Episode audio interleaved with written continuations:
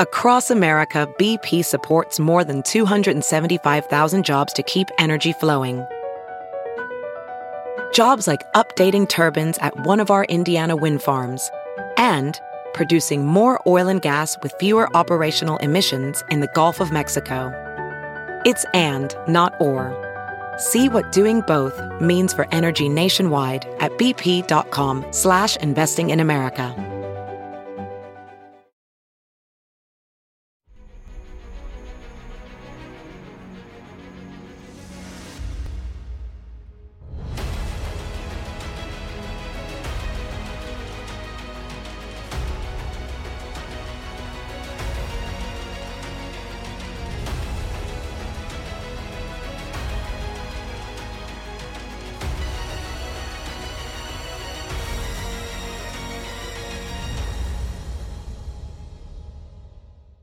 Hi, everyone. Judge Andrew Napolitano here for Judging Freedom. Today is Tuesday, January 23rd, 2024. Lieutenant Colonel Karen Kwiatkowski is here on Joe Biden and killing. But first, this Judge Napolitano here. Do you know that we, the people, have reached 34 trillion plus in debt? It's unsustainable and it's growing. Our government is addicted to printing money and it's not going to stop. And if you believe that, as I do, then you need to understand why gold prices will continue to rise along with our staggering debt. In this report called $3,200 Gold, it explains how rising debt will cause the value of gold to rise and it could reach $3,200 an ounce. Listen to some of the stats that I pulled from this report. They make a very strong case for the likely surge in the value of gold. In 2002, gold was $256 an ounce, and the national debt was $6.5 trillion. Last year, the debt broke through $33 trillion, and gold exceeded $2,000 an ounce. That is a 400% rise in the debt and a 700% staggering rise in the value of gold. And now the debt has hit 34 trillion and the value of gold continues to rise along with it. It's great information from my friends at Lear Capital, and I encourage every one of you to call today and get your copy of this report. There's no obligation to purchase. It's a free report. It's free education. Call 800 511 4620 or go to LearJudgeNap.com. And when you talk to my friends at Lear, tell them the judge sent you. Karen, how are you, uh, my uh, my dear friend? Uh, what is the status of things in Ukraine? Is Ukraine on its last leg? Well, it, it certainly is um, militarily. It's been on its last leg for some time, and it looks like um, you know politically uh, the leadership is um, is struggling. And I don't mean just um, Zelensky, but uh, you know, they're talking about uh, replacing his uh, top general with an intel guy, uh, an intelligence uh, expert, not with combat skills, but somebody who is trusted. And it's it's kind of the bunker mentality that you see. Um, so I think it's going really bad for not just militarily, but for the whole country and for the political cohesion of of Ukraine. Um, they don't seem willing to talk. They don't seem willing to um, reasonably uh, deal with Russia or anybody else to make peace so it's hard to say how long they can hang on. Um, but um, it's not good. I wouldn't want to. I wouldn't want not want to be in Ukraine. And if I was Ukrainian, I would be crying. Um, we have seen reports of Ukrainian young men having. This is a little crude what I'm about to tell you, although you, you're a career military veteran, so you have heard this kind of thing of of young men having their friends intentionally break their legs so that they would not qualify for being kidnapped and then drafted, willing to endure a crude damaging to their body rather than being thrown into the front lines without any preparation uh, whatsoever, only to be slaughtered. Yeah, I mean, I mean it's, it has to be an, indi- an, indication that the end is near, doesn't it? Yeah. Well, I mean, uh, yeah, I mean, they can't find soldiers. Uh, the, the soldiers they have, they can't train um, to the levels that they need. They can't they cannot uh, supply these soldiers.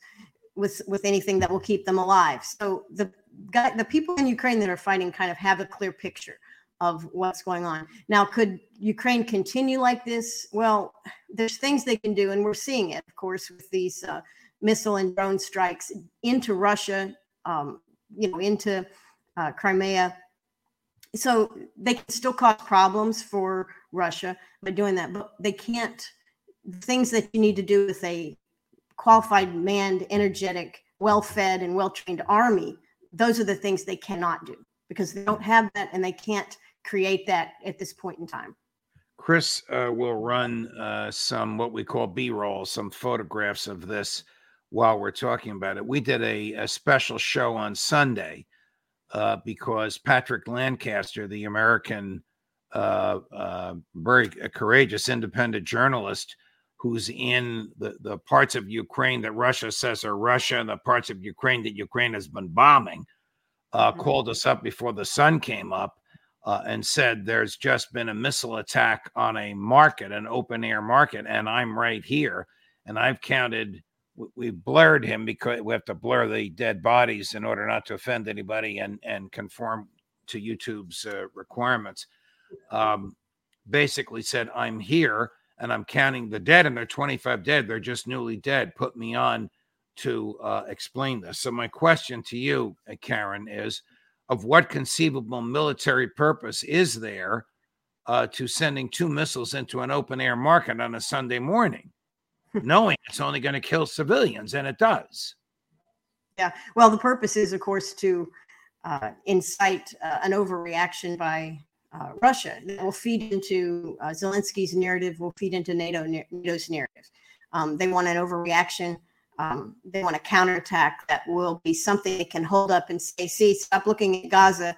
Our people are dying. We need to get you, your Congress off the dime to give us the rest of the 50 billion or whatever it is. Um, so I think they're trying to incite a response. And that is also kind of a desperate measure. Um, it, it, also kind of illustrates that they, they could care less about uh, a rule, a rules based uh, order they keep talking about. Um, here is um, Secretary Blinken. This is a few weeks ago. I'm playing it because we're going to contrast him to Foreign Minister Lavrov in a minute. But here's Secretary Blinken saying and elaborating Putin has failed. Putin has already failed in what he set out to do. He set out to erase Ukraine from the map, to eliminate its independence, to subsume it into Russia. That has failed, and it cannot and will not succeed. Yeah. Second, uh, Ukraine has not only stood up to the aggression, over the past year, it took back more than 50% of the territory that had been taken from it in February of 2022. The last year, uh, the last part of the last year, has been challenging, but even then, something that got little notice. What Ukraine managed to do in the Black Sea, opening it up, pushing the Russian Navy back, and starting to get grain out to the world. It's been the breadbasket of the world. It's gone back to that as a result of actions it's taken. All right, I misspoke. This is not a couple of weeks ago. This is last week uh, in Davos. Now, who does he think he is fooling when he says to an international audience? The questioner is Tom Friedman from the New York Times. Yeah, I couldn't. Uh, I realized that. Yeah, Tom yeah. should know better. He was nodding the whole way. Right. Who who does he think he's kidding when he says Putin has failed?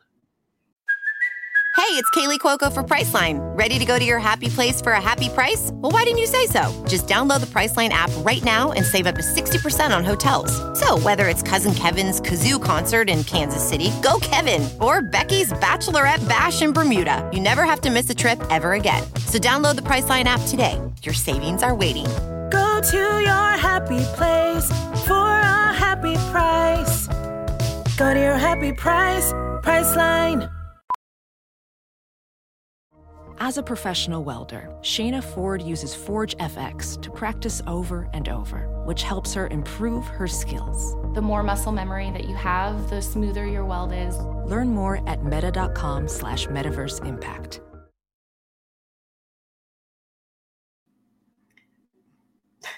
I can't imagine even the people in Davos, which are, um, while they certainly have a, a narrow perspective on things, they are well informed in many ways. They're heavily European so uh, you know they they have a, a sense of uh, the reality uh, but he he seemed to be making a lot of eye contact with Tom, who was no- nodding very vigorously. So I think it was two people, you know, trying to uh, talk over the truth because there is there was no truth in what he's saying, and it, it starts with the assumption that Putin intended to destroy Ukraine or to take it all back completely or to uh, take it over or to surge his troops to Poland or and beyond. Never, ever has that been a Putin objective or a Russian objective, but it's also known by the NATO folks, the people that run NATO, and many of the people that I'm sure were at Davos understand very well that that was never part of this uh, this uh, operation. You know, there was a red line. The, head of NATO said it. He said, "Yeah, well, we, you know, we we pushed this NATO thing and we kind of blew it." I mean, he's admitted this publicly to European audiences. So Right. um, clearly, the Americans are isolated in their fantasy. At least Blinken is, and Tom Tom Friedman as well. You know, uh, this is a, a part of a long interview where we can't play the whole interview, but Tom is going like this.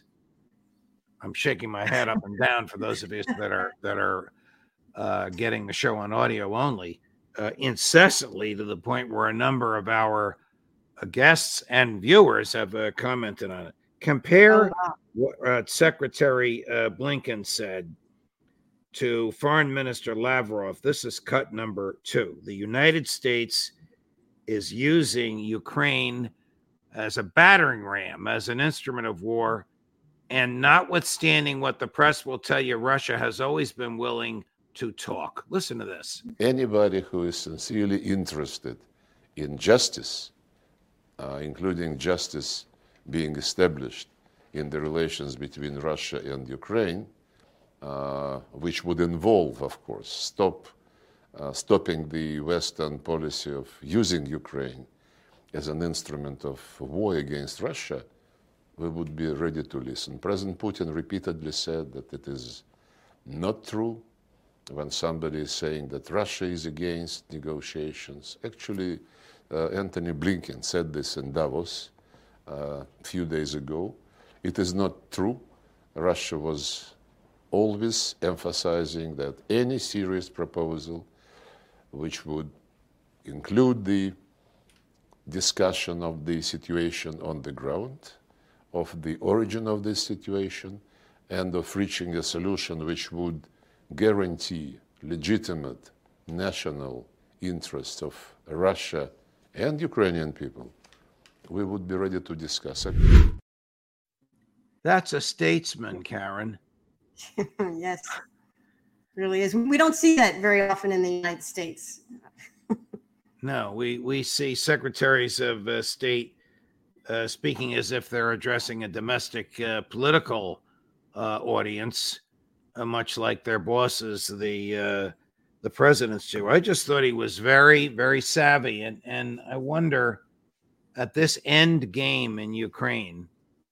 Uh, why uh, President Zelensky is not being pressured by the White House. Let me rephrase that why the White House is not pressuring President Zelensky, or why the White House doesn't pick up the phone and say to uh, Foreign Minister Lavrov, "Yeah, let's meet in Geneva. We've got to resolve this thing." Why is that not happening? There were rumors and news reports of the rumors last week that Zelensky had asked uh, the folks that run the Swiss government to put together high-level talks, Americans, Russians, Ukrainians uh, in I guess the Brits would have to be there as well to to do whatever the Americans tell them to do and say whatever the Americans want to hear. Uh, but anyway, to put together a, a negotiating, a high level negotiating team in Geneva. I don't know if those reports were accurate. I don't know if that's happening. Why isn't it happening? Don't Joe Biden and Tony Blinken and Victoria Nuland and Jake Sullivan see how their uh, Ukrainian escapade has failed and failed catastrophically?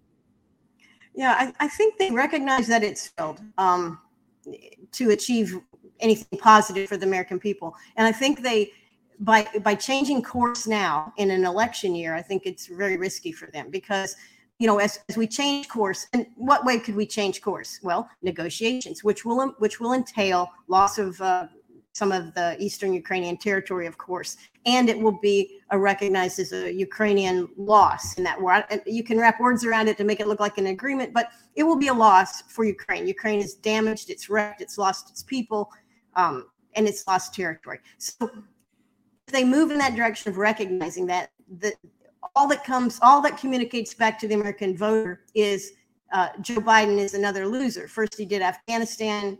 Now he, he did this. Can't win anything, and that's not uh, something that they want to hear. Now, if the Democrats could get rid of Joe Biden and put a different Democrat up there, this would be totally doable. So this can be blamed on Joe Biden, both as the current president and as a president who is aspiring to uh, run another race and be president again. So it is all on Joe Biden in this regard. You you have written uh, about this, Karen. The current president, uh, the one who wants another 68 billion to kill more Russian boys, uh, the one who with his uh, friend, uh, the prime minister of uh, Great Britain, are attempting to destroy the military capacity of the Houthis, the one who acknowledges those attempts are failing, wants to kill, wants to expand war. Does mm-hmm. I'm switching gears now. Prime Minister Netanyahu have Joe Biden painted in a corner?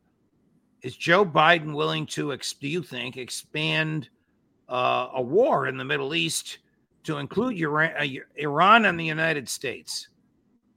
Well, Joe Biden does not see himself, and he never has, even when he was all there. He's not all there now.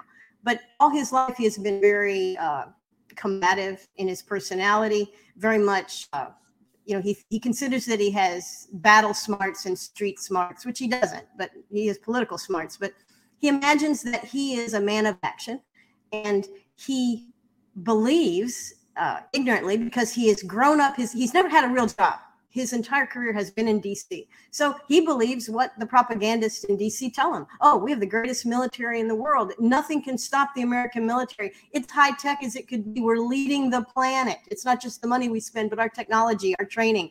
And he believes that. Okay. And so he thinks, um, yeah, I can take these risks and I'm not going to back down. We're going to show these people what the American military is all about and we're going to have our way. That is Joe Biden to a T. Um, unfortunately, he is misinformed he's ill informed and he's not all there.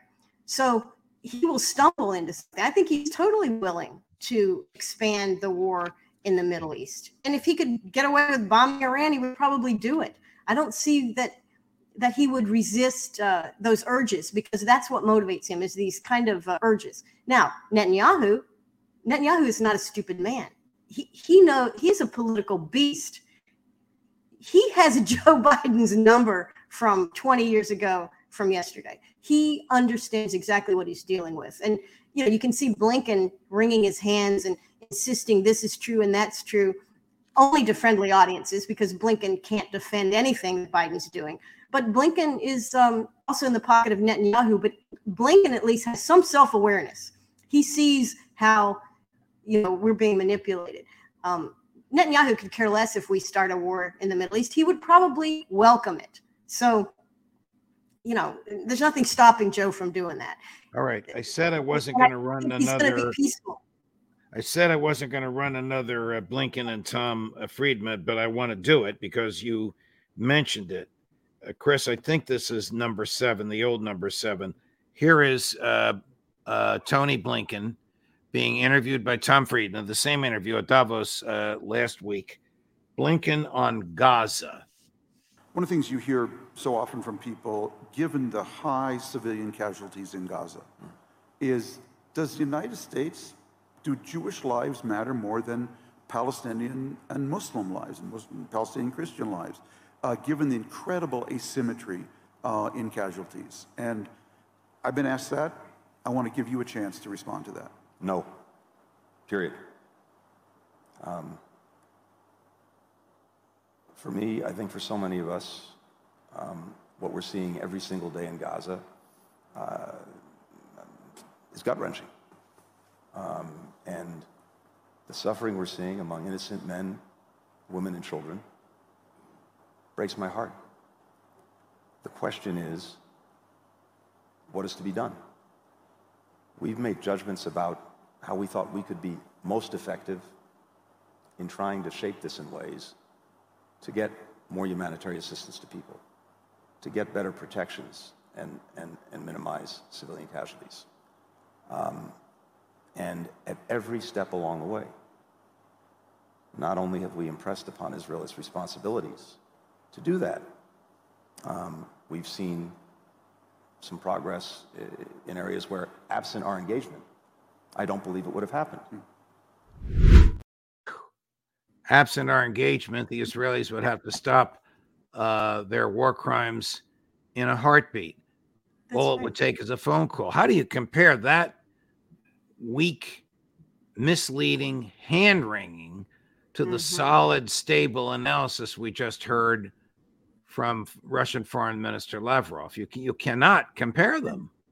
No, no, and they hold the same position in in comparatively for the two countries. Um, Lavrov is is of course exceptionally well informed and has, uh, you know, interesting thing. Lavrov, he's a Russian, so we don't know about Russians. Right? They they Russians lie, they say, but Lavrov particularly um, has always come across as very honest. Um, when he says things, he connects them to reality, to historical reality, to real world events.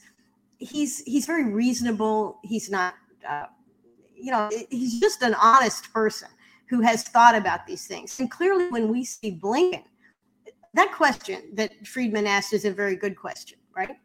Uh, it's it's a hard question, really. Do Jewish lives matter more than Christian and Muslim lives? Well, Blinken who certainly has heard that question before, honestly didn't even address it, did not even address it, had nothing to come back with. And it's a question he should have been prepared for.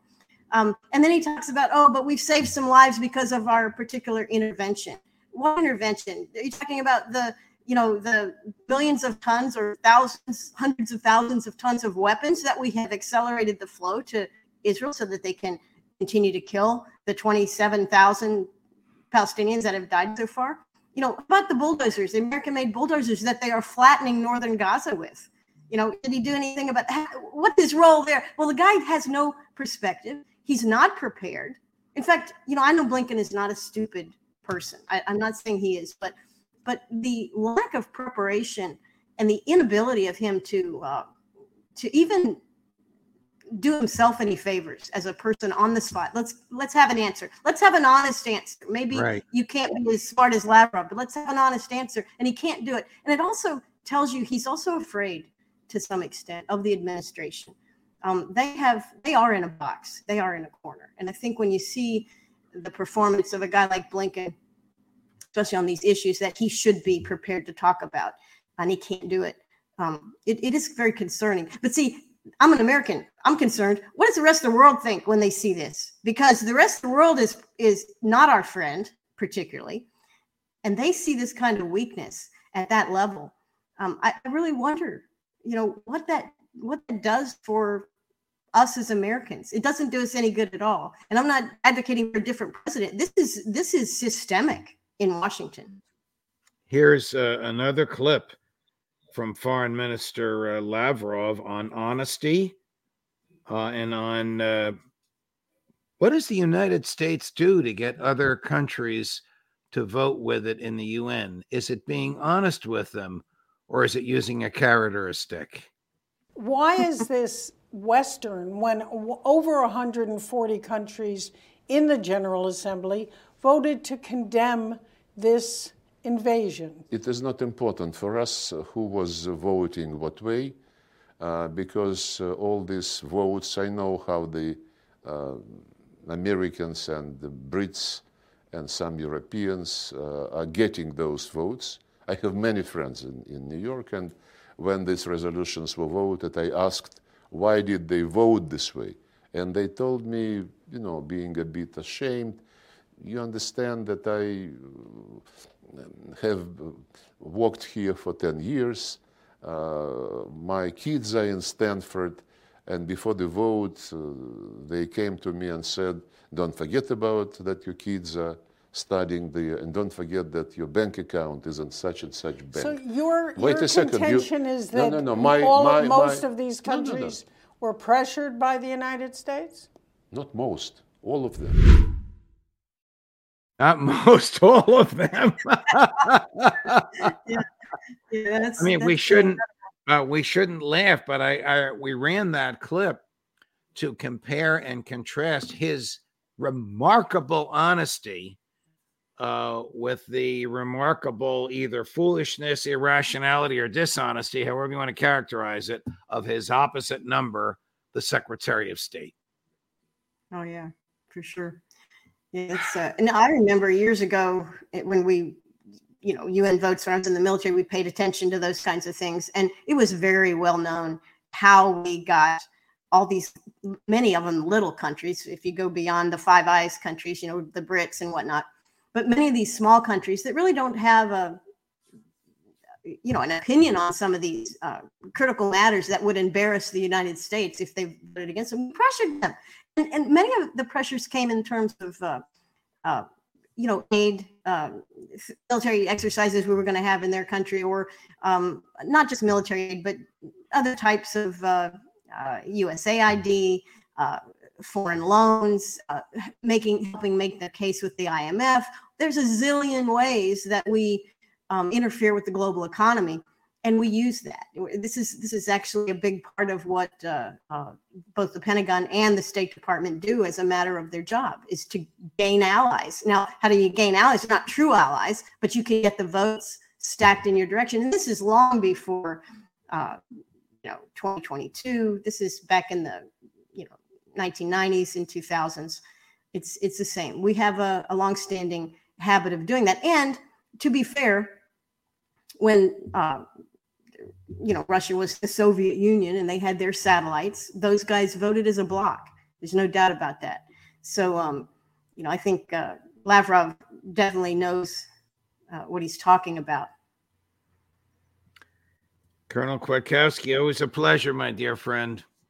You're so uh, so spot on and such a so refreshing to spend time with you. Thank you, Karen. Uh, We'll see you again. so Thanks much for for all your time. me. I hope I hope we can see you again next week.